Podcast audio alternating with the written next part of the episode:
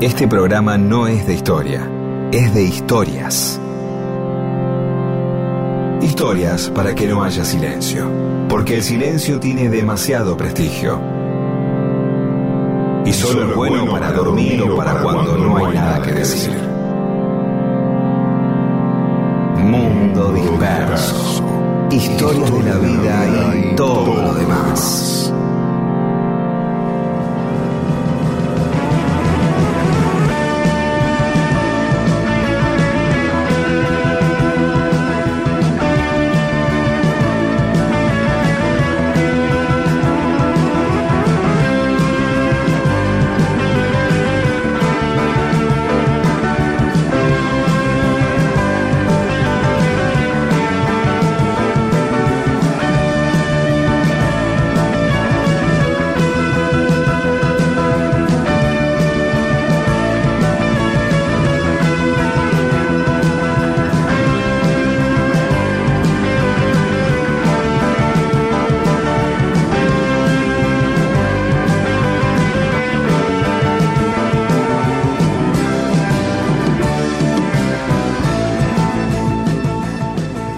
¿Cómo les va? Aquí estamos en Mundo Disperso. Somos Pedro Saborido y Daniel Míguez.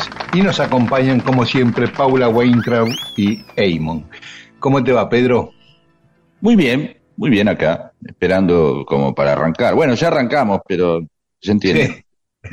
¿Te, te, te acordás que Carlos Pepe de Concepción del Uruguay, cuando vos fuiste Ajá. ahí, fue cam- contó que fue iba caminando con vos, te acompañó hasta el hotel charlando y te contó una cosa. A ver si te acordás que te contó un dato llamativo.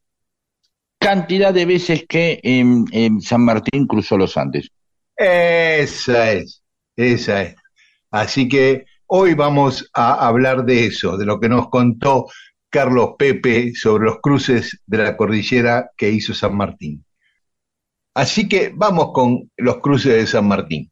El primero fue el 19 de enero de 1817, ese día arrancó, ¿m? cruzando de Mendoza a Chile en su primera incursión para liberar Chile, con el objetivo de llegar a Perú y atacar a los españoles en, el, en su centro neurálgico en Lima.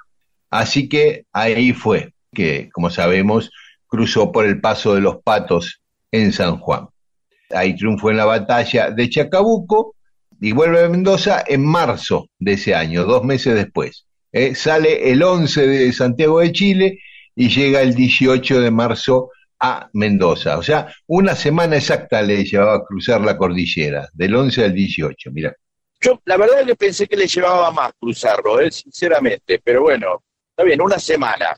Ya estaba más canchero, ¿no? La segunda vez seguramente ya Claro. tenían dónde parar, dónde estaba el río ese, dónde había una buena piedra para sentarse, eh, dónde soplaba más el viento. Y no, bueno, bien para hacer campamento, los vientos, el agua, o no. Sí, sí, sí. sí. Si bien, si bien el agua de montaña parece que no es la mejor para tomar, ¿viste?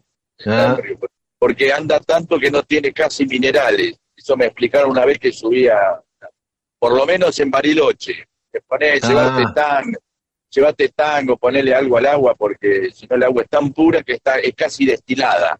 ¿eh? ah, mira vos, vos. Supongo en esa época. Bueno, sigamos. ¿Qué mal?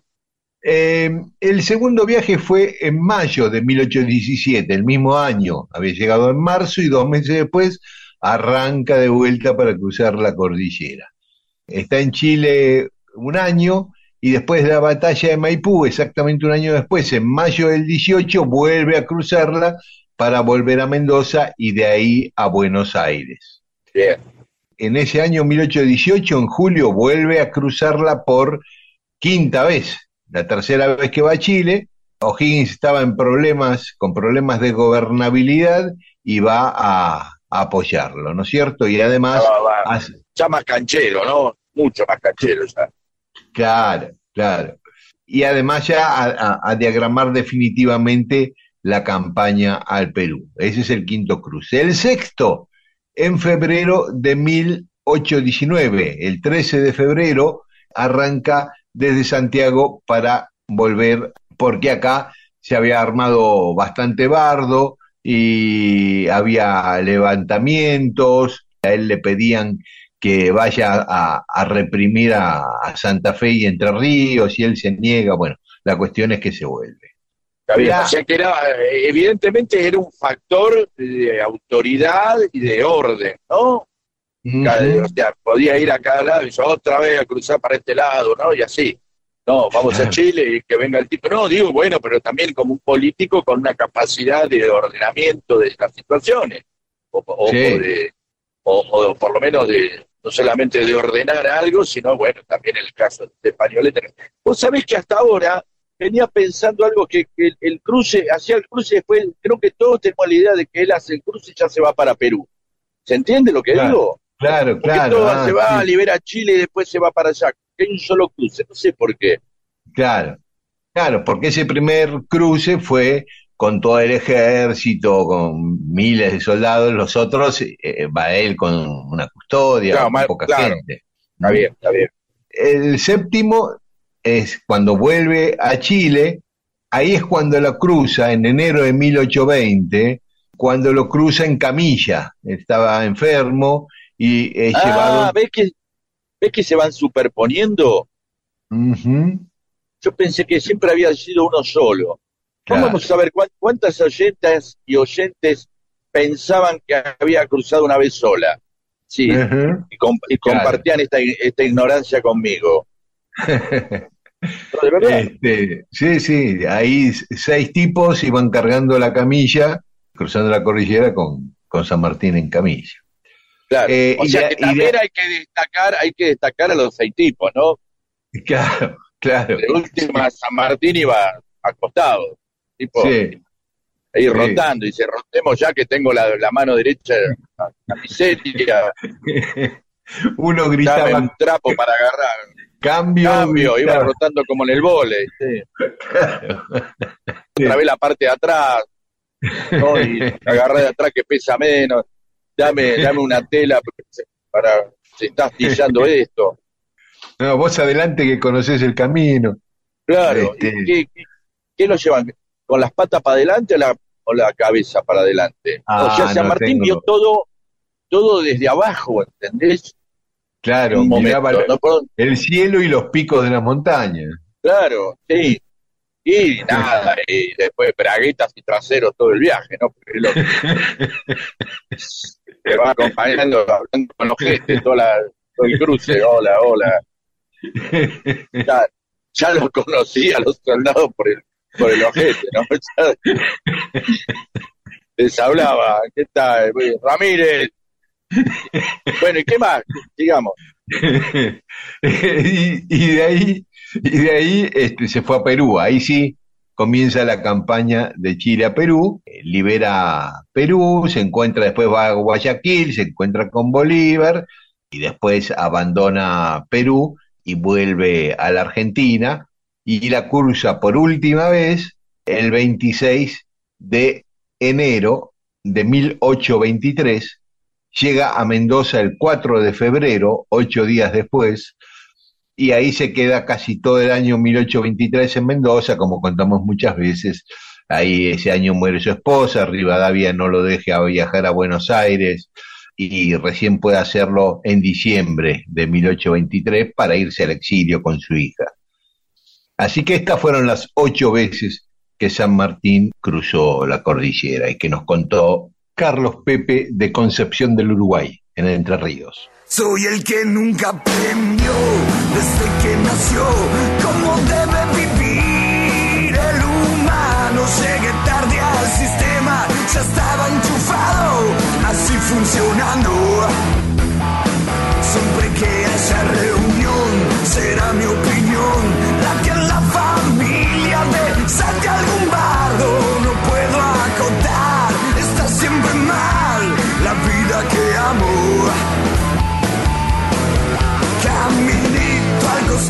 del mundo por ahí he de andar, buscando mi rumbo, ser socio de esta sociedad. Me pueden matar. Y me gusta el rock, el maldito rock, siempre me lleva al diablo, no tengo religión, quizá este no era mi lugar, pero tuve que nacer igual. No me convence ni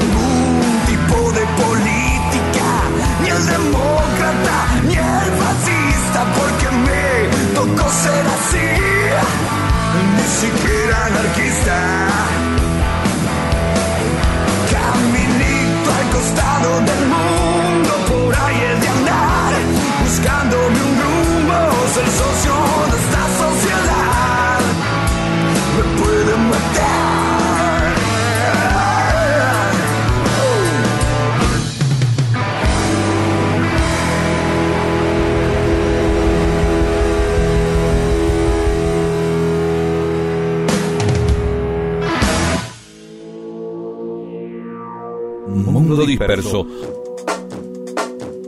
Todo lo que sucedió en la historia solo para que vos te entretengas un domingo a la mañana.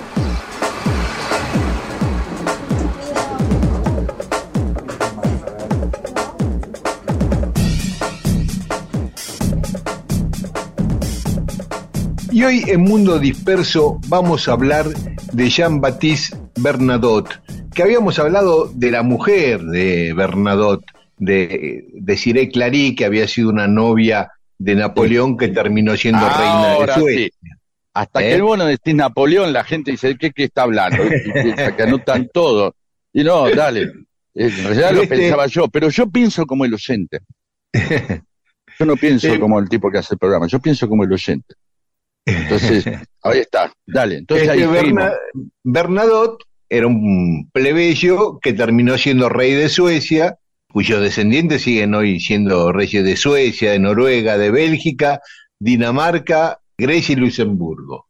De todo Salió este bien la franquicia, como un grito de la como un grito de la realeza, sí. Arrancaron, están en todos lados.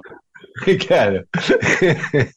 Eh, el tipo había nacido en Po, ahí en la parte vasca de Francia, se metió en el ejército, vino la Revolución Francesa y el tipo se hizo revolucionario a full, ¿no? Así bien, bien eh, a la izquierda de la revolución, fue ascendiendo en el ejército.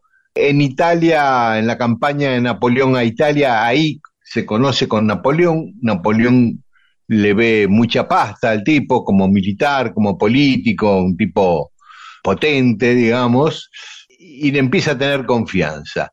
Tanta confianza que él se había, habíamos contado que eh, su hermano José se había puesto de novio con Julia Clary y él con la hermana, con Desiree Clary. Ya estaba comprometido para casarse Napoleón con Desiree y se enamora de Josefina. Así que le dice a Desiree, mira, no nos vamos a casar porque me enamoré de otra chica. Y Desiree queda destruida, todo mal, pero este le, le ve futuro a Bernadotte y le dice, mira, tengo una piba para vos que es ideal, que yo, y le enchufa a Desiree, a su exnovia, y se casa Ah, Bernadotte muy bien. con claro. Desiree, con la exnovia de Napoleón. Bien. Y, y bueno, y queda como concuñado además de José, del hermano de Napoleón Bernardo. Napoleón lo asciende Bien, a fue todo mariscal. entre ellos, ¿no? Qué cosa que así Ya. cosas- Sí. podían cerrar, hacer gobernar en salía Navidad, en el cumpleaños de los pibes ahí. Claro, claro, siempre juntos estaban. Sí, están todo el día Este. rosqueando en un momento y dicen, "Bueno, vamos a tener que coger cerca porque no nos queda otra. Sí, Lo único que Desiree odiaba a Josefina, porque era la nueva novia de Napoleón. Bueno, Napoleón lo nombra mariscal de Francia, un cargo muy alto en el ejército, uno de los 18 mariscales que había en Francia. Después lo nombra príncipe de Pontecorvo, a Bernadotte, y así va avanzando en su carrera hasta que empiezan algunas diferencias, ¿no? Empiezan a tener peleas Napoleón y Bernadotte porque, mm, por ejemplo, eh, en una campaña a Prusia, eh, Napoleón lo, lo reta porque no fue con su ejército a auxiliar a las tropas a pesar de que estaba cerca, y Bernardot se calienta por ese, por ese enojo. Después Bernardot se manda otra macana y Napoleón lo, lo releva de ese cargo por no haberle obedecido sus órdenes. Y así van en un, en un ida y vuelta de enojos y reconciliaciones eh, Napoleón y siempre Bernardo. Bernardot, siempre, re- re- o sea, como un tipo que no era, no era que era desleal, sino rebelde, pongamos. ¿No? Sí, no, no- no sí. era un tipo que lo traicionaba, sino que lo desobedecía, que son dos cosas distintas. Sí, Salvo que pensemos que desobedecer es traicionar. Podría También puede ser. eh, formar parte de otro Todavía no. asunto. Ah, Claro, todavía no lo traicionaba. ya va a llegar ese momento.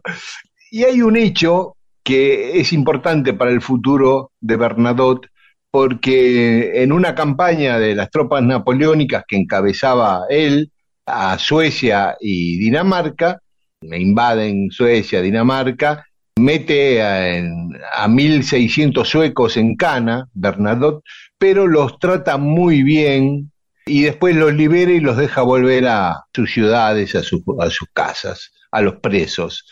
Entonces, los suecos se quedaron con una imagen muy buena, muy impresionados. Claro, un por macanudo. Sí, un sí, sí. macanudo. Y eso va a ayudar a que después sea rey de Suecia. Pero antes, Napoleón le propuso, cuando invade España, ponerlo como rey de España, ¿eh? en la invasión de Napoleón que deriva en nuestra Revolución de Mayo, ¿no? Sí, pero no Este, agarró el tipo. No agarró, entonces Napoleón lo puso a su hermano, que a quien no confiaba mucho, le tenía confianza en lo personal, no como, como un gobernante. Y así le fue, ¿no? No, no le fue muy bien a Pepe Botella en España. Y sigue como militar eh, en otras zonas, por ejemplo en Bélgica, donde ante sus tropas Bernardot critica a Napoleón por un er- error de estrategia. Napoleón obviamente se entera y se recalienta, ¿no? Como, ¿quién sos vos para venir a, a cuestionarme mi estrategia? Así que lo releva a Bernardot y lo hace ir a, a París. Y Bernardot llega Era lo que recaliente. quería, o caliente, o dice, entró como un caballo, lo critico. Sí, puede, puede ser, puede ser que me, que me saque de acá y me mande a París, también puede ser una estrategia, sí, sí, es, es así.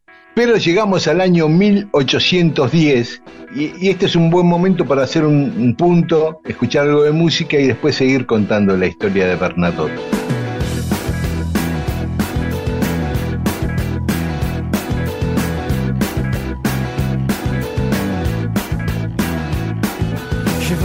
Ma de. Au fond de moi, la sentinelle pouvait briller sans exception et les sourires étaient les mêmes. Attends le cri du cœur, la vérité ou la raison. Vous n'entendez donc que la bête et ses réponses à vos questions.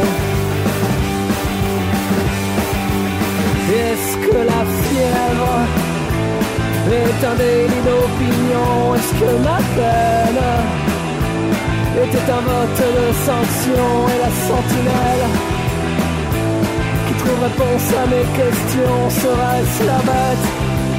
Serait-ce la bête? Ou bien l'oppression? Mon cri sert de silence aux fossoyeurs de compassion, aux mijaurés la suffisance, aux incendiaires de l'unisson.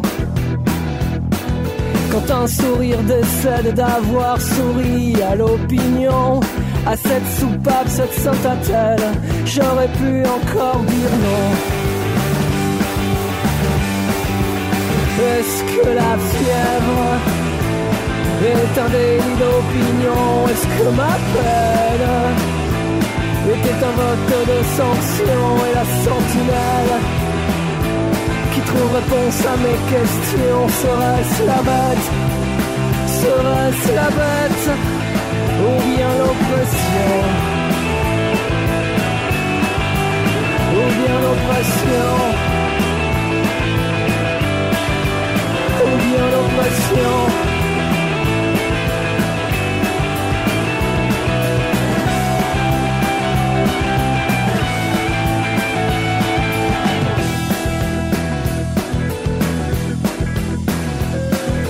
Recalculando, Seguí dispersándote con Mundo Disperso, recalculando, con Daniel Víguez y Pedro Saborido.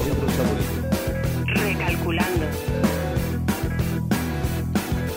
Seguimos en Mundo Disperso, estamos contando la historia de Jean-Baptiste Bernadotte, que fue rey de Suecia, un soldado de Napoleón que se terminó siendo rey de Suecia.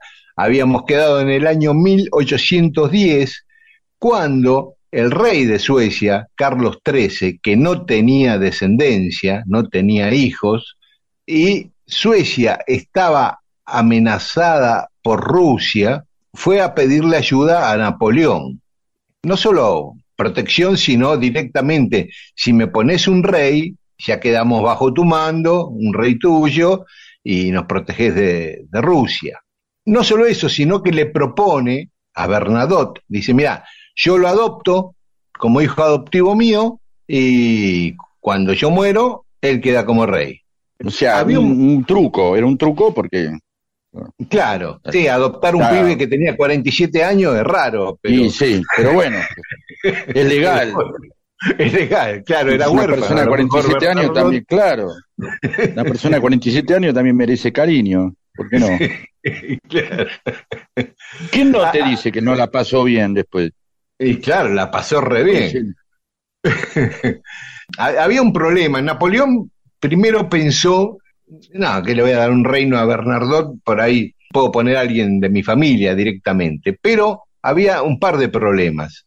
Uno, que el rey tenía que ser luterano, no podía ser católico. Eh, ni, ni Bernadotte ni los parientes de Napoleón eran, eh, eran luteranos, eran todos católicos. Y aparte que Bernadotte odiaba a las monarquías, era antimonárquico total. Claro. Eh, Esa es la cosa de que era un jacobino absoluto y después terminó siendo rey. así es. Pero parece que le parecieron pequeños estos detalles y dijo, bueno, si es por mí, encantado, dijo Bernadotte, me hago luterano y bueno, podemos pasar por alto el detalle de que voy a ser rey y odio a los reyes. Este, y Napoleón cuenta así este, este momento. Dice Napoleón en sus memorias, con la sucesión del trono vacante y queriendo los suecos complacerme y asegurarse la protección de Francia, me pidieron un rey. Pensé en colocar un virrey, pero era preciso que mudase de religión, lo que yo veía como degradante a mi dignidad y a la de todos los míos, y además no lo consideraba políticamente relevante como para excusar un acto tan contrario a nuestras costumbres. Con todo, dice Napoleón, daba tal vez más mérito de lo que realmente tenía ver un francés ocupar el trono de Francia. O sea, él después veía a la distancia que le, le gustaba. Claro, francés. bueno. Sí, sí. Claro, pero dice, claro. Pero dice, ese fue un sentimiento pueril en realidad, ¿no? Se, se arrepiente. Porque eh, a quien tendría que haber nombrado rey era el rey de Dinamarca, que ya era rey de Dinamarca, que velaba por los intereses de Francia y que estaba al lado, Estaba al bueno, que- lado. que asumiera Dinamarca y Suecia. ¿eh? Pero bueno, finalmente elegía a Bernadotte, lo que debió a que su esposa era hermana de la de mi hermano José. O sea, Eh, eran quedaba todo en familiares. familia. sí, eso dicen sus memorias, pero en las memorias de Bertrand, un militar que estuvo con Napoleón hasta su muerte en la isla, en la isla de Elba, y que escribió también sus memorias, Bertrand, y era muy confidente de Napoleón, dice que Napoleón le dijo, nombré a Bernadotte mariscal y después rey solo porque yo había tomado la virginidad de Desiré en Marsella, cuando eran novios. Un Ah. sentimiento de culpa en su machismo, Claro. y bueno, lo hizo casar, dijo, bueno, la voy a hacer reina a Desiré. Claro, y ya no jode más, aparte. Y Este- Josefina, por ahí. No, pero de verdad, a veces, quizás esta- estas pequeñas, estas pequeñas pasiones cruzadas, Josefina diciendo, che, me quiero sacar la mina esta, no la quiero ver cerca, fue novia tuya, de verdad lo digo. Este, hace que también sean detalles como para tomar decisiones, como diciendo, bueno, se van a Suecia, no los vemos más, ni a él ni a Bernardot, que es un dolor de bola, que por tres me trae quilombo, ¿no? Exactamente, sí, sí, sí, sí, sí, sí, yo creo que hubo mucho de eso.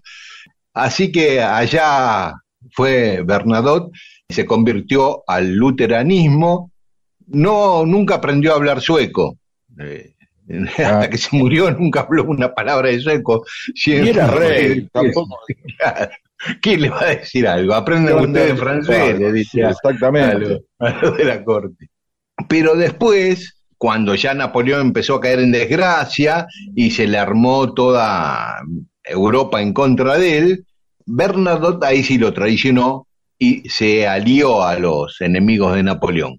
Y no le quedaba otra. No solo se alió, sino que le dio toda información valiosísima. Uh, Dice Napoleón, Bernadotte ha sido la serpiente alimentada en nuestro seno. uh, Apenas nos dejó, ya estuvo en el sistema de nuestros enemigos. Ya teníamos que estar alerta con él y temerlo. Ha sido la causa activa de nuestras desgracias. Él fue el que le dio a nuestros enemigos la llave de nuestra política, la táctica de nuestros ejércitos. En Waterloo ya Bernadotte estaba aliado a, los enemigos de Napoleón combatiéndolo.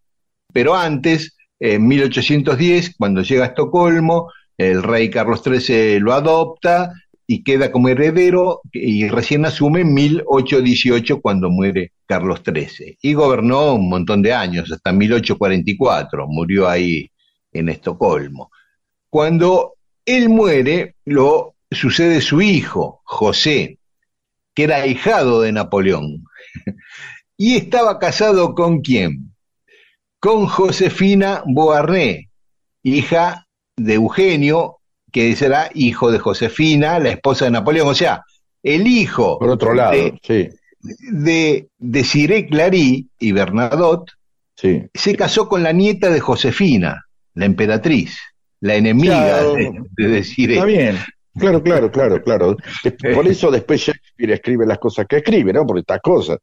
Uno, Claro, sí, hijos, estas la- las dos enemigas y la suegra después resulta que la cara de Desiré, ¿no? No ganaba para disgusto. Odiaba a Josefina y el pibe va y se le casa con la nieta de Josefina. Dice, no, que, pero está bien, porque por ahí si le molesta a la otra y si le molesta, sí, le molesta a Josefina, que la nieta, eh, dale, dale para adelante. ¿Se Claro. entiende? Esta Sí, cosa sí, también está el placer en, en- en la molestia del otro. ¿no? Y después terminaron armando una franquicia por todos lados. Mira, de Y pedo el tipo nació-. Y todavía la descendencia son de él, los reyes de Sí, Suecia. claro, sí, O sea de que Suecia y de tienen- Bélgica y de un montón de países de Europa. Claro, Después que no eran. ramificando. Está muy bien, está muy bien. Bueno, bueno, Sí, sí, este, sí. Cuando murió, que lo desvistieron para ponerle la mortaja y qué sé yo, le encontraron un tatuaje a Bernadotte que decía muerte a los reyes. un tatuaje Claro. que se había hecho lo durante la. Revolución Francesa. Sí. Y por eso no era de andar bañándose delante de los demás. dice, vamos, vamos a la pileta. No, gracias. Y se mete con remera a la pileta. Ahí bueno, es el rey. Hace lo que quiere. Que- Vamos a escuchar un poco de música, entonces. Dale, eso es. Mundo Disperso, un atentado al silencio incómodo. On me dit que nos vies ne valent pas grand-chose, elles passent en un instant comme fanent les roses. On me dit que le temps qui glisse est un salaud, que de nos chagrins il s'en fait des manteaux. Pourtant quelqu'un m'a dit que tu m'aimes encore. C'est quelqu'un qui m'a dit que tu m'aimes encore. Serait-ce possible alors?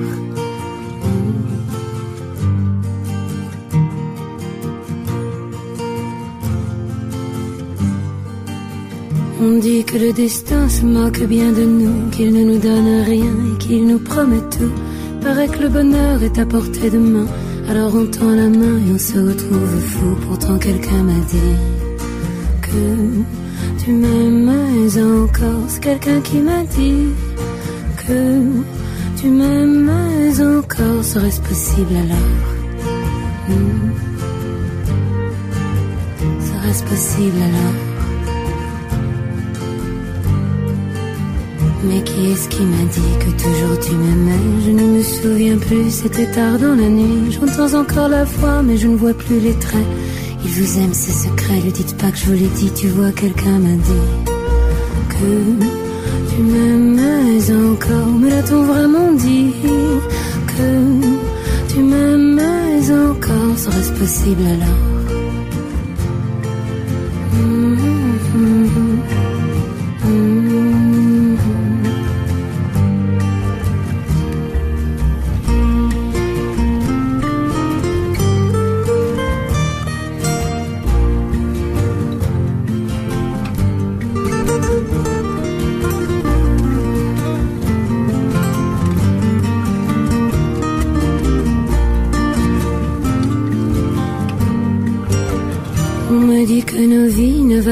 Valent pas grand-chose, elles passent en un instant comme fanent les roses.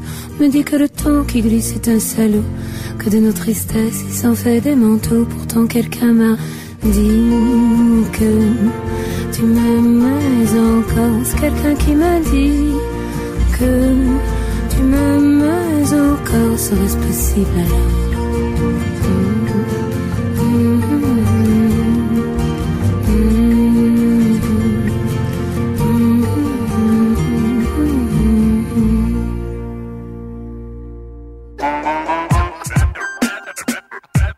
Seguí dispersándote con Mundo Disperso. Miles de historias que no le importan a nadie. O sí, con Daniel Víguez y Pedro Saborido.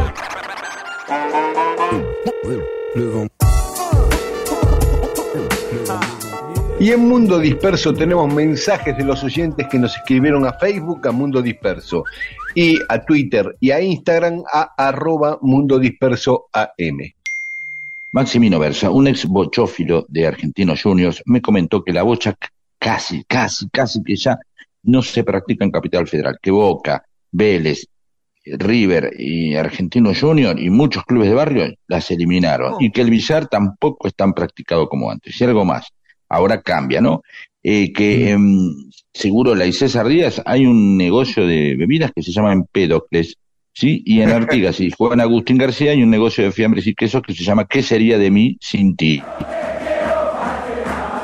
Es un clásico el que sería de mí, yo ya vi varios de esos. Betty de Quilmes, ahora en Playa Hermosa, Piriápolis. Estuve en Montevideo para las llamadas del patrimonio y encontré un club de básquet que se llama Welcome, ¿no? Y, y es verdad, es que berretín los nombres en inglés en el Río de la Plata. Es verdad, es verdad siempre. Tiro dos más, Daniel, Alejandro del Pino, nos piden que hablemos sobre el grupo de rock de Eddie Pequeñino. Ya vamos a hablar de eso algún momento porque Eddie Pequeñino, eh, después, digamos, en los últimos años, durante muchos años lo hemos conocido más como un eh, cómico que como un músico, ¿no? Eh, de hecho, sí, Sí. estaba como músico por ahí en Feliz Domingo, en el Domingos para la Juventud, Claro. ¿te acordás? Eh, Sí, que sí. la prenda, cual, eh, cualquier ritmo bailarás. este. Y después también siempre, y siempre, casi siempre haciendo de italiano, ¿no? Este, Claro. como su especialidad, ¿sí? Sí, sí, sí, sí.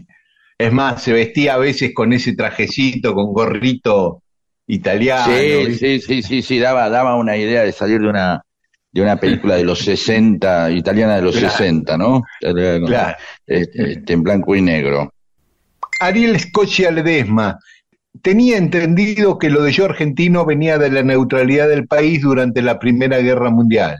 Algo de lo que habías dicho vos, Pedro. Sí, eh, ya, otros oyentes ya, esbozaron, o- contaron otras teorías que son distintas. Carlino Penetti nos comparte la foto de una pintada callejera que dice, entiende, el sentido de la vida es tener historias para contar, no cosas para mostrar. Sí, señor. Bueno, acá tenemos, si es, le- si es eso, el sentido de la vida bien. acá está muy bien y nosotros le damos curso con las historias. Fran Pelón, desde Costa Rica, dice, ¿cómo hacen falta? ¿Cómo el programa le hace falta a él? Los escucho desde Santa Teresa, en Cóbano, en Costa Rica, ¿no? Dice, por esta zona del país hay mucho argentino. Unos vienen de paseo unos meses y otros ya se quedan a vivir acá. Mirá vos. Eh, y Laura Reutenburg dice que rápido pasa el programa. Los oyentes deberíamos pedir tres horas de programa. Yo iría a hablar. Si ustedes me dan el ok, voy y hablo. Maravilloso. Gracias, No Laura. ningún problema. ahora- Anda, sí, claro. Carlos Donnarumma. Daniel, el domingo 29 en las efemérides dijiste que Costa Rica se independizó de España en 1821 y agregaste 11 años después que nosotros. Y nosotros nos independizamos de España en 1816, no en 1810. Sí, es la parte Sí. de corrigiendo. Está muy bien. Yo la dejé pasar también. No sé si me di cuenta o no, pero, este, Bueno, pero ahí- Carlos Donnarumma no la dejó pasar. Sé un poquito más de historia que de matemática, ¿no? En matemática. Claro, las, ambas cosas. normal. Sí, Sí, sí, ambas cosas. sí. Creo que acá le erraste a las dos. No me quemé. Eh, Me no, llevaba a las le- dos, pero No, perdón, matemática peor. acá, acá, vienen matemáticas, pero mal el dato de la independencia, o mal en No, matemáticas, al no, está revés, claro. conté, conté 11 años, bueno, sí, las dos cosas están mal. Sí, están mal las dos cosas. Liliana, de, de alguna manera, o está mal de matemática o mal la, la cuenta. Carlos. No, pero eh, yo sabía que nos habíamos independizado en 1816, juro que lo sabía. Y ya sé, sí, todos suponemos que sí, pero no fue el caso, acá, lo- no, acá no lo pudiste No. demostrar. No, Liliana Pontoriero Mayor, la extraordinaria novela de Vicente Blasco Ibáñez, Los cuatro jinetes del apocalipsis, se desarrolla en Argentina, ¿sí? Mm. Los escenarios bélicos en Europa. También hay dos películas basadas en esa novela. ¿Sabes que no, no, no tengo idea Eh, de esta Este novela? Blasco Las Ibáñez es un gran escritor. Vivió en la Argentina, vivió en la Argentina, tuvo una vida novelesca. Este tipo, un día, si podemos, la contamos. Eh, un escritor español, sí. Hacemos un alto acá, paramos, Pedro, y después seguimos con más mensajes de los oyentes. Sí, dale, buenísimo.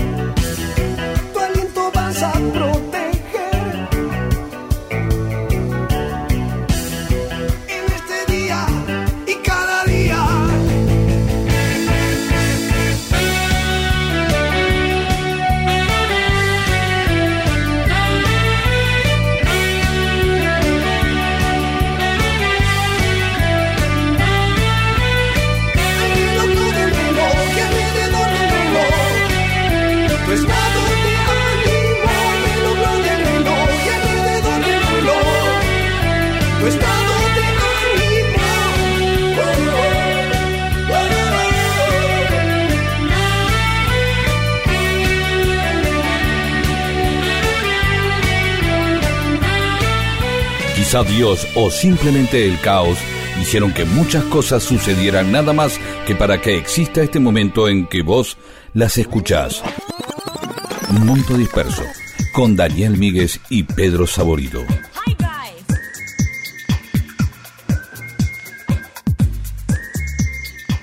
Y en Mundo Disperso, cosas que pasaron un día como hoy, un 5 de noviembre. En 1530, en los Países Bajos, se produce la inundación más grande. Es un país que se inunda, se inundaba muy seguido, por eso se llama Países Bajos, ¿no? Porque le entraba agua por todos lados. Pero esa inundación que se conoció como inundación de San Félix, porque era el día de San Félix, o sábado maléfico, también se lo conoce como el sábado maléfico, que provocó 100.000 muertos. En 1530 era Tremendo. una, un importante sí, porcentaje de la población. En 1884, en Buenos Aires, se inaugura lo que conocemos como Palacio Pisurno, el- la sede del Ministerio de Educación de la Nación, que se llama Palacio Sarmiento, pero lo conocemos por Pisurno porque Pisurno se llama la calle, la cortadita esa que va entre Paraguay y Marcelo T. Alvear. Entonces se le dice Pisurno por la calle, pero se llama Sarmiento. Ahí empezó a funcionar como Biblioteca Nacional de Maestros. después fue el Consejo Nacional de Educación y finalmente el Ministerio de Educación. Un edificio hermoso. En 1911, Jorge Newbery bate Sí. el récord sudamericano de altura al ascender en el globo, en el globo aerostático, Sí. hasta ¿Cuánto? 5.100 metros. Mucho, Uh, muchísimo. Sí, para abrigado, sí, ¿no? sí. Sí, claro, 5.100 metros, te falta el oxígeno. Falta el oxígeno, eso ya lo sabían, lo habían experimentado, supongo que sí. Ahí al- subías al Himalaya, o vas a saber hasta dónde llegaban. Claro, pero- Sería lindo saber eso, ¿eh? A ver si algún oyente este, Sí, ¿cómo nos hacían dice, para- no, sí, subían con algo, qué sé yo, ya no, ya había cosas de oxígeno en esa época, no, no había, se Claro. preveía de tal manera. Claro, claro, ¿No? claro. Sí, sí, porque ese es- realmente es altísimo. Vos pensás que, qué sé yo, Potosí está a 4.300 metros de altura. Eh, Ahí hay, la gente vive. Esto es 5.000, Sí, son Sí, 800 pero ahí más. arriba, Había salido de lo que ahora es el campo de polo, que en aquel momento era la Sociedad Esportiva de Buenos Aires, una cancha de fútbol en aquel momento. ajá, iban con, campo de- con, so- con soga, algo. Sí, bueno, claro, con todos No, los no sé. No, No, soga yo no experto. Y yo tiro una soga, loco, qué sé yo, para dónde te lleva el viento después. Sí. Bueno, viste que llevan lastre y qué sé yo, un montón de cosas. Sí, pero el lastre lo tirás, el lastre para Sí, subir, claro. no para bajar. ¿Qué Ah, sí, después? sí, claro, claro. Lo pinchás el globo. No, Claro, pues, supongo que sí, que irán aflojándole ahí como para que pierda Claro. presión y empiece a bajar, ¿no? Claro. Y en 1971, en Madrid, un comando de lucha antimarxista, así se llamaba en el gobierno de Franco, destruye 24 grabados de Pablo Picasso. Una bestialidad. ¿Qué hicieron? Lo- los rompieron, los rompieron todos. Ah, Destruyeron 24 obras de Picasso. Está claro que, obviamente, más allá de que era comunista y que los mueve el odio, eran las típicas maniobras de promoción y propaganda, ¿no? Un grupo Claro. de ultraderecha dice, bueno, nos tenemos que eh, ser conocidos. Siempre pasa eso, ¿no? Cuando uno ve estas películas de los 70, che, tenemos que hacer algo para llamar la atención. Entonces secuestran un jetón, se roban una guaflera en Garbarino, y no es una cosa que llame mucho la atención. En cambio, Sí. la idea para promocionar, es más, lo estamos comentando hoy, Claro, y sí, quizás alguno de esos que está, está escuchando Mundo Disperso, puede pasar. Sí. Se acuerdan de nosotros. Mi- Mirá, todavía se acuerdan de nosotros, ¿ves? Y bueno, ahí ahora hay que hacer algo así con Taylor Swift, con Taylor Swift o Dua Lipa. Y hablando de Dua Lipa, alguien que hizo un dueto con Dua Lipa, que hoy también es protagonista de nuestra efemérides. Ah, el Don John, el Don John. Después podemos poner ese, ese tema que cantaron juntos, un tema del Don Eh, John. eh, sí, una efeméride no, no recordable, digamos. No, no lo No. hubiera. el- No, no, porque es la efeméride es porque mm, un día como hoy, el mismo día que destruían las obras de Picasso, salía a la venta el cuarto disco de Elton John, Madman Across the Water, eh, hombre, lo- el loco eh, a través del agua, que fue el disco menos vendido de Elton John. No, no, no le fue bien con ese disco. Mirá, Yo sí, lo- lo y casi miré y ni lo conozco yo. No, yo tampoco. Mi- Miré para ver qué temas tenía y no hay ningún hit. Son esas cosas que después se valoran con el tiempo, ¿no? Los coleccionistas. Ese era un buen disco, adelantado su época, atrasado su época, al costado de la época, de alguna manera, ¿no? Siempre a mí pasa con muchos, con, con, por ejemplo, The Who by Number, ¿sí? Sí, Siempre se lo critica como medio pedorro y, y- y no, no, no es, quizás no tiene, parece hecho más a, a las apuradas, pero también, pero es un, tiene muy lindos temas también. Muy. Pero bueno, ya queda clavado si vende, ¿no? En los charts. Y Claro. cosa que no le importan a nadie, le importa el tipo Claro. que le gusta y punto, ya está. Totalmente. Y otra cosa que, que toca a Elton John de paso, porque en 1976, yo no lo sabía esto, quizás vos que sos tan fan de los Beatles más que yo incluso lo sabías. Eh, salió un disco tributo a los Beatles donde cantan Elton John, Ross Stewart, eh, Gees, Kay Moon, Peter Gabriel, Tina Turner, un montón de grandes artistas cantando temas de los Beatles, 1976. No, ¿por qué no? Este- eh, ¿Qué canta Kaimun, por ejemplo? Kay Moon canta cuando tenga 64.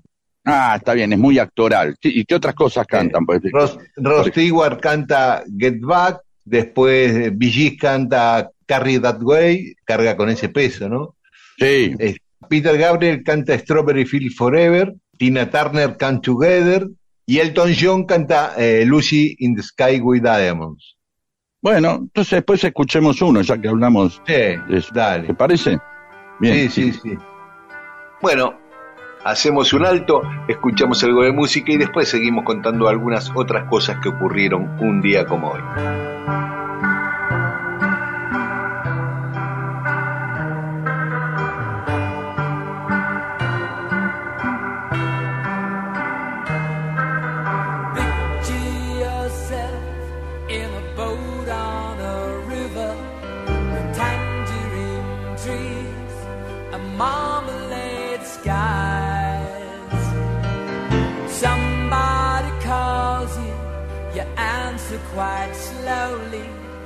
Girl with kaleidoscope eyes.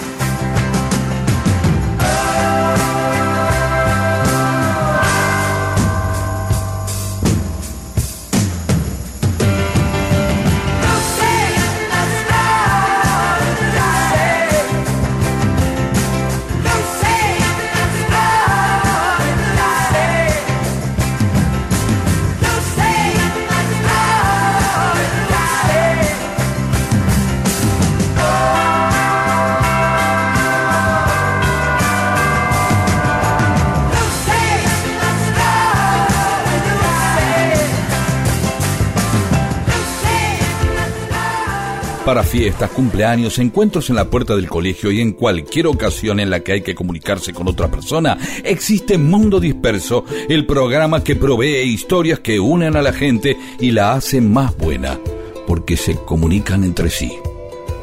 Y ahí charlan y se hacen amigas. Esto es Mundo Disperso, con Daniel Víguez y Pedro Saborido.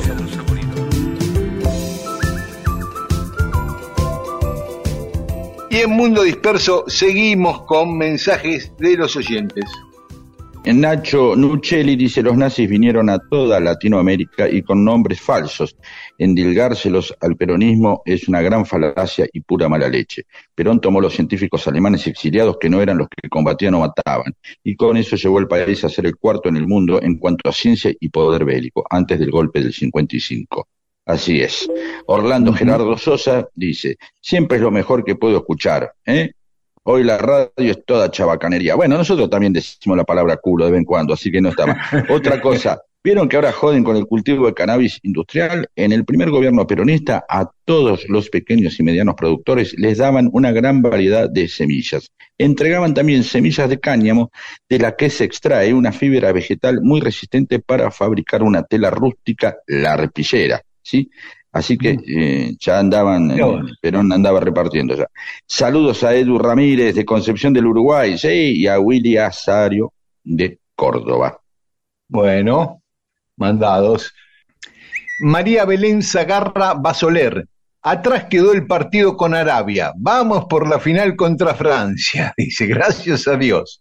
Pedro ha sido un mensajero de la victoria casi un predicador de la fe en el pueblo argentino. Dios nos siga bendiciendo porque una Argentina peronista es un país basado en una doctrina cristiana de amor.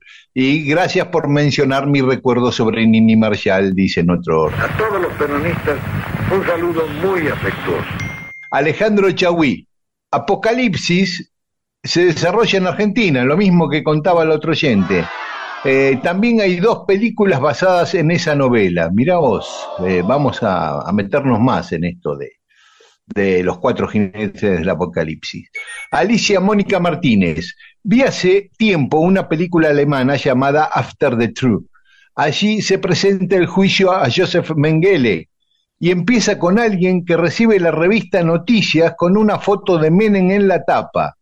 No me suscitó orgullo precisamente sino esta manera estereotipada de nombrar, sin nombrar a nuestro país como refugio de nazis, que me produce bastante molestia. También en la lista de Schindler suena el tango por una cabeza. Sobre Artod, sí, los 50 años de Artod. Claudio Baldoni, qué placer volver a escuchar a Rodo. Ya que hablaron de Queen y que alguien comentó que Brian May es astrofísico, una canción de su autoría llamada 39 trata de un grupo de astronautas que salen a buscar un nuevo planeta y por efectos de la dilatación temporal al volver a la Tierra, cuando para ellos pasó un año, en la Tierra había pasado un siglo. Se ve que jugó ah. con esta idea y como un viaje temporal casi, ¿no? Claro. Eh, como un viaje al futuro. Germán Luis Miranda, un amigo mío de Lanús, Juan Carlos, tenía un pariente que trabajaba en galerías Broadway y conseguíamos los discos antes de que salieran a la venta. Y entonces teníamos harto. Lo escuchamos con respeto porque era del flaco, pero no entendíamos un carajo. Dice, teníamos 17 años, claro. claro. Obviamente eh, pasaba esto. Y Laura Mato dice, para el último día de la madre mi hijo me regaló el vinilo de Este último llanto de emoción, no solo por recibir este regalo, sino por el valor que mi hijo le da a esta música tan hermosa. Así es como se hacen las cosas bien. ¿Sí?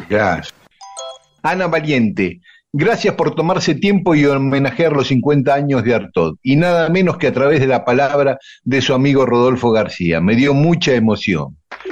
Mariana Belucio, ay, qué emoción y qué lindo escucharlo a Rodo de nuevo en Mundo Disperso. Sí, señor. Gracias por eso. Abrazón desde Córdoba. Y vamos arriba el 19 y todo así. Oíme, mordijito. Ánimo. A cruzar los dedos. Bueno, escuchamos un poco de música y después va a haber más mensajes de los oyentes.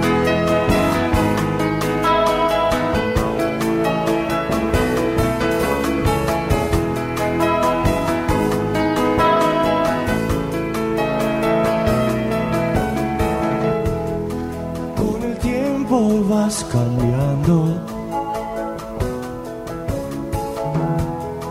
y tus ojos van mirando más allá. ¿Cuánto tiempo más llevará?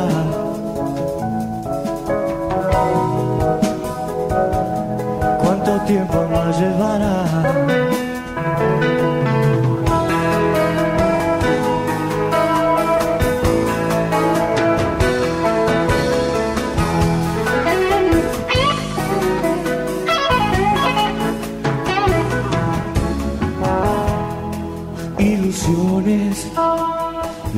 Letras de cristal, simulando que sabes a dónde estás. Algunos dirán, qué viejo que estás. Por favor, hablemos de verdad. Y con el tiempo, la magia de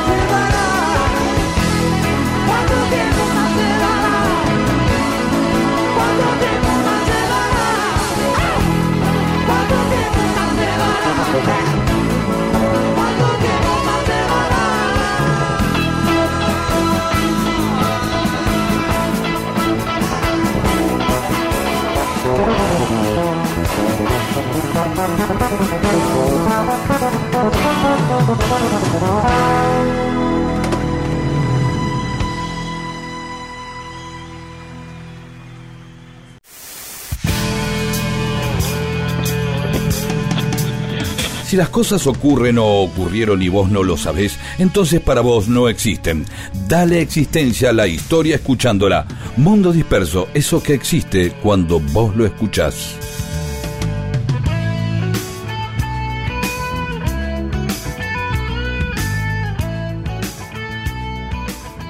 Y en Mundo Disperso, algunas otras cosas que ocurrieron un día como hoy.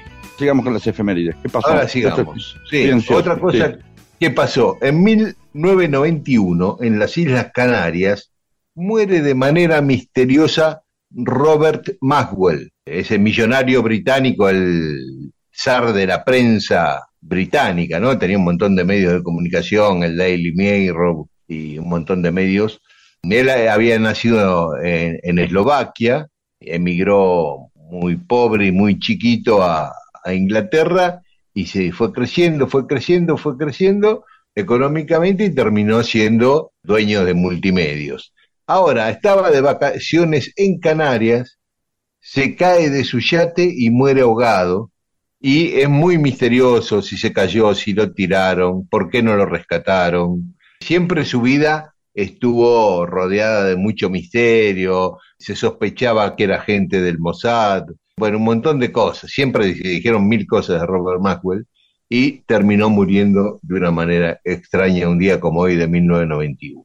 Y gente que nació un día como hoy. En 1918, Homero Expósito, ¿eh? el poeta, letrista de muchos tangos, en Campana nació como su hermano Virgilio, ¿no? Que hizo el famoso bolero Vete de mí, que quisieron hacer un tango, no les entraba en la métrica y terminaron haciendo un bolero, uno de los boleros más famosos que lo cantaron de México para acá todo el mundo. Y tangos como Naranjo en Flor, Afiche, eh, Margot, Tristezas de la calle Corrientes, ¿Qué me van a hablar de amor? Eh, también un día como hoy nacía Joe Rigoli en Buenos Aires, el famoso humorista. En 1938, el mismo día, nacían Néstor Ibarra, eh, vos y yo lo conocimos mucho y trabajamos con él. Gran Por tipo. supuesto, un gran amigo. Doctor, yo que había, empecé en radio, estaba él, siempre me ayudó mucho, un Ujú. gran recuerdo para él. Para Sí, yo también. toda su familia, nuestro saludo. Había nacido en Puan, Néstor Ibarra. Y el mismo día que nacía Néstor, nacía César Luis Menotti en Rosario. Así que está cumpliendo Mira años tú. el flaco Bien. Le mandamos un abrazo. Y también está cumpliendo años Art Garfunkel, eh, el de Simon Garfunkel, que nació en 1941 en Nueva York. También está cumpliendo años Leopoldo Moró, el dirigente histórico del radicalismo. Sé que había nacido en Rosario, Moro, yo eso no lo sabía. En 1947 nacía Rubén Juárez, gran ejecutante de bandoneón, cantante de tangos, un fenómeno Rubén Juárez, había nacido en Ballesteros, Córdoba, pero de pibe ya se vino a vivir a Avellaneda, empezó a estudiar el, el bandoneón en Avellaneda. En 1949 nacía Miguel Cantilo, que está cumpliendo años, Miguel, autor de tantos éxitos del rock argentino. También nacía en 1954 Alejandro Sabela, gran tipo, en- futbolista, entrenador de la selección argentina. Y en 1959 el queridísimo Juan Ford nacía. Que próximamente va a haber una biblioteca. eh, Sí, y- nuestro amigo Luis Toro ahí. Está ahí con Sí. Barrera, con Clavijo, El- Padrón, el- el- Rossi, es- con la gente. Exactamente, ahí el intendente Barrera, nuestro amigo Luis están armando esa biblioteca en Villa Gesell que se va a llamar Juan Ford con toda justicia. Y, ¿sabes? Un día como hoy de 2012 moría el admirado Leonardo Fabio. Ya 11 años que no está Fabio con nosotros. Que recomiendo el libro de Flor Halfon, ¿sí? Fíjate ahí, mira, pone Flor Halfon Fabio, busca, ¿qué te aparece ahí? Ah, a ver, vamos a ver. Google, te aparece, bueno, la vida de ella, primero que nada. Sí, obviamente. Este, y, y muchos, muchas entrevistas a Florencia, pero lo que pasa es que puse Florencia y no puse Fabio. Así que claro. vamos a poner Fabio. claro. Claro. Y el libro se llama Fabio, un niño solo, un cine grande. Los amigos de Futurock, la, la edición. Les recomiendo, yo ha- hago testimonios ahí, ya la, la semana que viene te voy a hablar de mi experiencia laburando con Leonardo Fabio. Ah, eso lo- bueno. Sí, pero lo vamos a contar así al pasar. Dale. No mucho. Dale. Dale. Hoy se celebra el Día Internacional de las Personas Cuidadoras. No tome frío. ponete Me suena cuidado de, de personas, supongo, ¿no? Sí, Uno va, qué sé yo, sí. porque uno supone son cuidadoras Sí, de otras cosas, cuidadoras de Sí, no, no, propiedades. cuidadoras de personas, sí, sí. Muy bien. Hoy es el Día del Payaso. Ajá, qué bien. Muy lindo. Así que a todos los payasos del mundo Saludos a- un abrazo. A Coco Silly, va, hay muchos payasos Sí, amigos. José Luis Escalia, eh, José Luis Escalia, eh, eh, Sí. Eh, ya, bueno, Pero- un montón de gente amiga. pero yo se digo Coco el amigo Silly porque- Federman, que por ahí le digo Feder- a Federman, Enrique Federman, no, yo soy clown, ¿viste? Empiezan esos problemas con las categorías que no tengo muy Pero claro.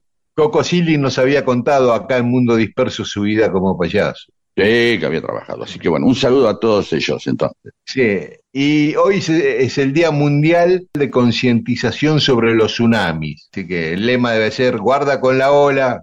Un día más. Eh, Sí, sí, es el Día de la Aviación Civil. No porque batió el récord Newbery, sino porque un día como hoy de 1877 nacía Aarón Anchorena, que fue el primero que realizó un vuelo en globo aerostático. en la en aviación civil en la Argentina. ¿En la Argentina En la o en otro en todo el mundo? No, en la Ah, Argentina, en la Argentina. ah, bien. Argentina.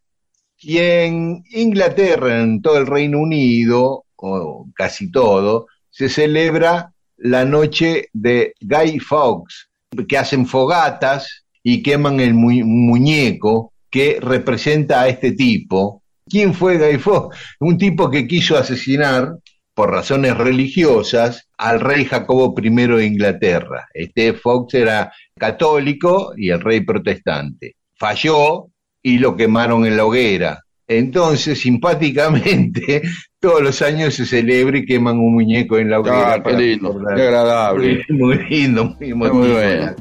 Sí, los ingleses. Así que bueno.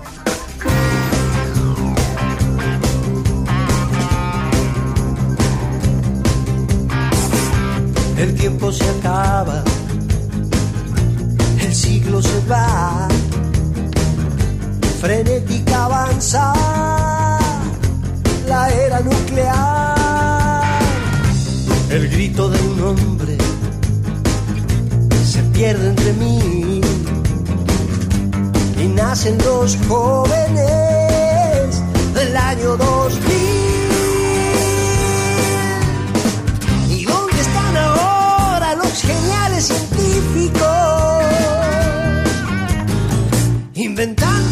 la bomba de rayos pacíficos.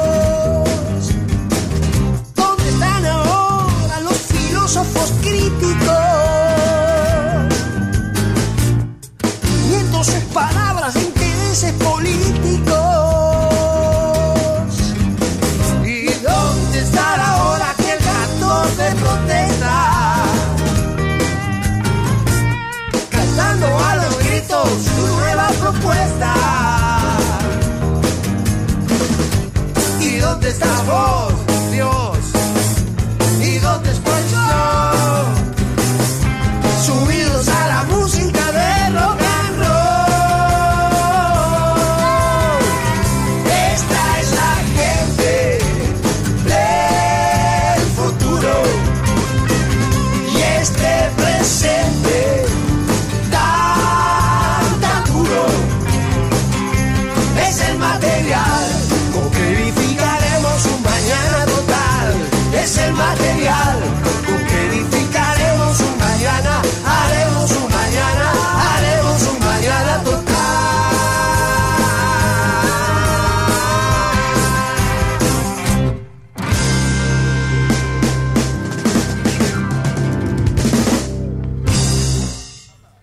Una conversación que iniciarás con alguien va a mejorar tu vida, va a suceder pronto. Es mejor que tengas temas para animarla. Mundo disperso, un atentado al incómodo silencio.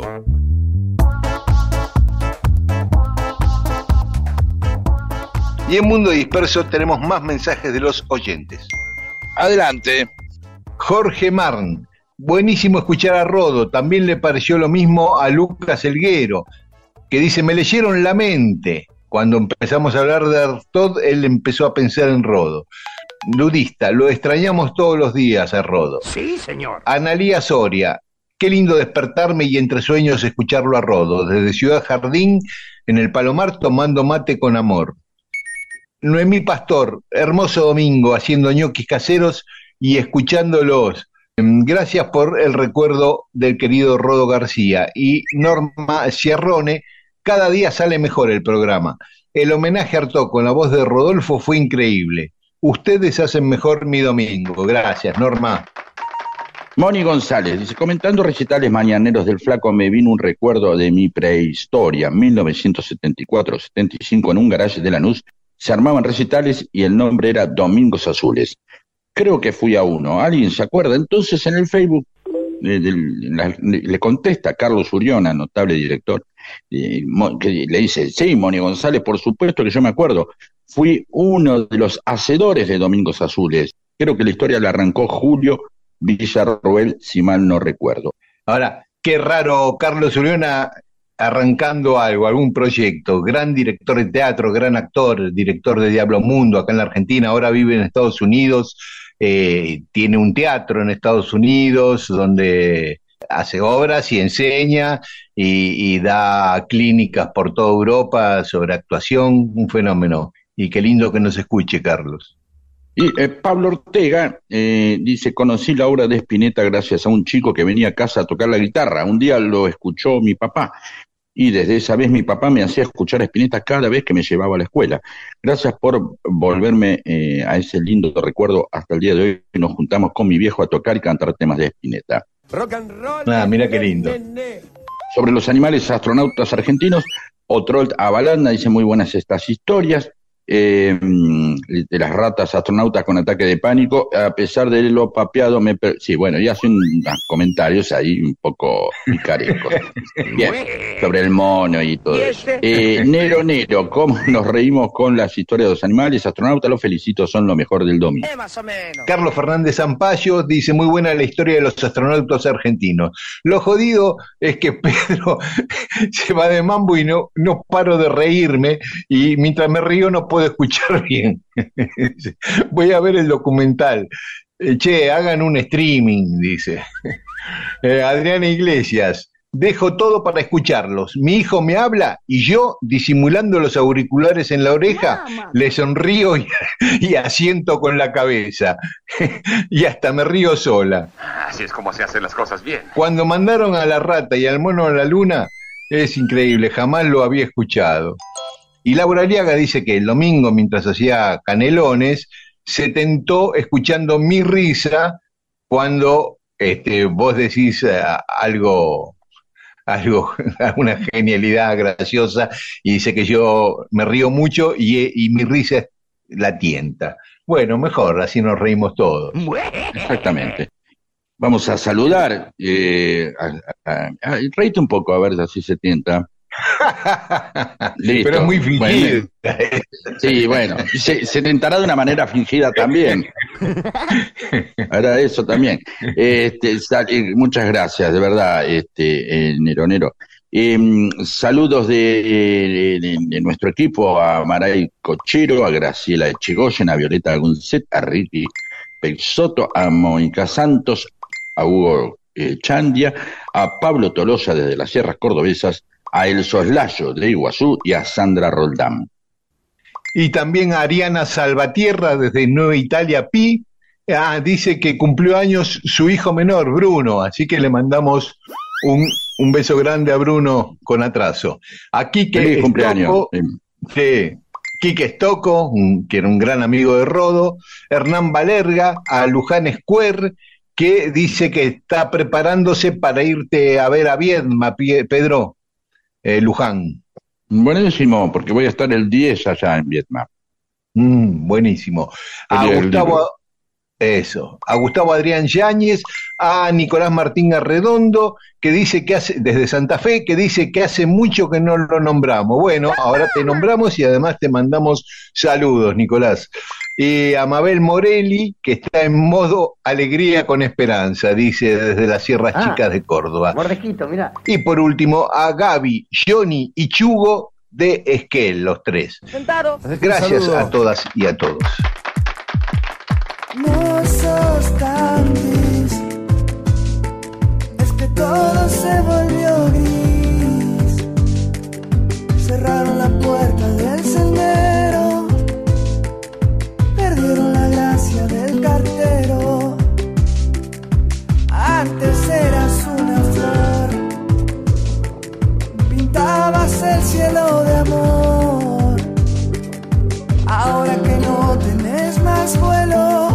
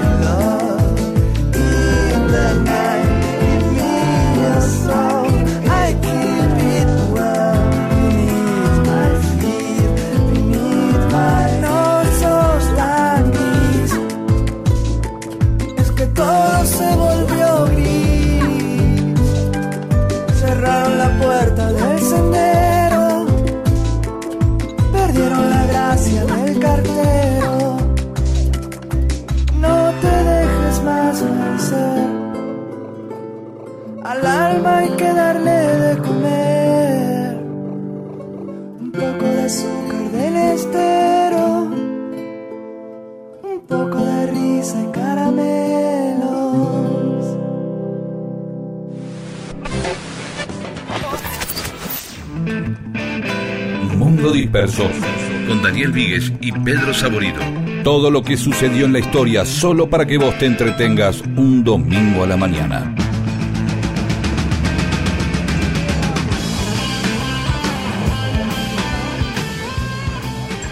Entramos en el último tramo de Mundo Disperso. Jorge Alcaide nos había pedido un día que hablemos de los puentes con peaje. Yo me acordaba de algunos, estuve buscando y no encontré más que los que yo me acordaba. Debe haber más seguramente.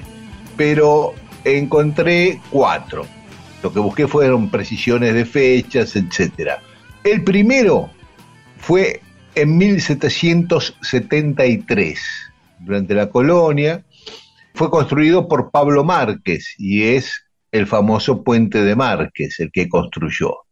Porque el Estado no tenía guita para construir puentes, un tipo proponía yo lo construyo, pero me dejan cobrar peaje, ese era el sistema. Y bueno, lo construyó eh, sobre el río Reconquista, a solo 200 metros de donde está actualmente la estación de tren de Paso del Rey. Que iba por un costado, si no, ¿y por qué hacían?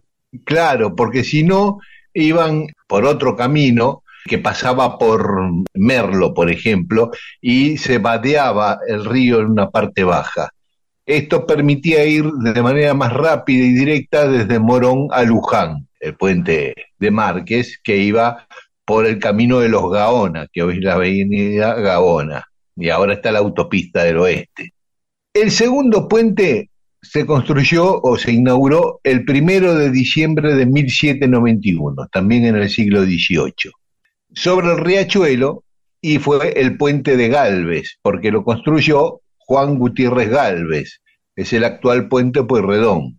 ¿Eh? Ah, dice que después también lo incendiaron los cuando fueron las invasiones inglesas, ¿no? Exactamente, ese, ese mismo. A Galvez le dieron la concesión por cinco años para que lo explotara, tenía que mantenerlo y podía cobrar el peaje. El peaje era dos reales por carreta y un real por coche o caleza, ¿no? Por una, carreta más liviana. Las carretas de carga, dos reales, las de uso particular, un real. Y cosa que se mantiene hasta ahora, ¿no? Las tarifas por eje, por carga, ¿no? Exactamente. Los de, la ruta. Exactamente. Y había una tarifa social preferencial para indios, mulatos y negros que pagaban la mitad, descuento del 50%. Bien. Perfecto. En 1855 el tercer puente con peaje, el puente Alsina, también para cruzar el riachuelo. En este caso lo había construido un vasco, Enrique Ochoa. Mm, Ochoa consiguió de Valentín Alsina el permiso Ah, para construir el puente y cobrar peaje en lo que era conocido como Paso de Burgos, ese lugar, que se pasaba a bote, y este ahí construyó el puente y empezó a cobrar peaje. Como fue Valentín Alsina el que lo autorizó, un poquito de chupamedias le puso al puente Puente Alsina. Y de ahí, en torno al puente, se empezó a construir la actual localidad del partido de Lanús, Valentín Alsina, eh, que se tomó su nombre por extensión del puente, digamos. Yo acabo de descubrir por qué entonces Paso de Burgos. Ah, eh, claro, la calle Paso de Burgos. Sí, acabo de descubrirlo. Claro, claro, porque antes, claro. Sí, sí, Claro, sí. homenaje a algo de la zona, nunca supe que era Paso de Burgos. Me sonaba algo mejor, eh, como más importante, una proeza. Bien, ya ahora hemos develado entonces, porque, o por lo menos yo he develado porque se llama Paso de Burgos. Así es. Y por último, el cuarto puente es el puente viejo en San Antonio de Areco, que atraviesa el río Areco, Ah. y fue creado en 1857, que se lo conocía como el puente de los Martínez, pero debe haber más puentes, así que con peaje en antigüedad. Así que nuestros oyentes y oyentas que, que lo sepan, díganos en qué otros lugares de la Argentina, fuera de la provincia de Buenos Aires, hubo puentes con peaje. Bueno, pero Nos vamos. Le cuento a la gente entonces que el 10 voy a estar presentando los libros en la Feria del Libro de Viedma y el 2 en la Feria del Libro de Trenquelauquen. genial, buenísimo. Pará, algo bien. más, tengo algo más. ¿Puedo? ¿Puedo ver, algo más? Sí, sí, claro. El 17 voy a estar en Que Tren Que Tren eh, con en Rep, ¿sí? dos días antes ahí del balotage, vamos a estar eh, con, haciendo eh, Beatles, Borges y terapia peronística para soportar estos días. Así que eh, busque las entradas en Alternativa Teatral. ¿sí? Genial, genial. Y nosotros nos vamos, nos encontramos el domingo que viene a las 12 aquí en Radio Nacional a las 12 del mediodía y esta medianoche nos pueden escuchar en Nacional Rock 93.7 de la FM. Chau, hasta el domingo. Nos vemos.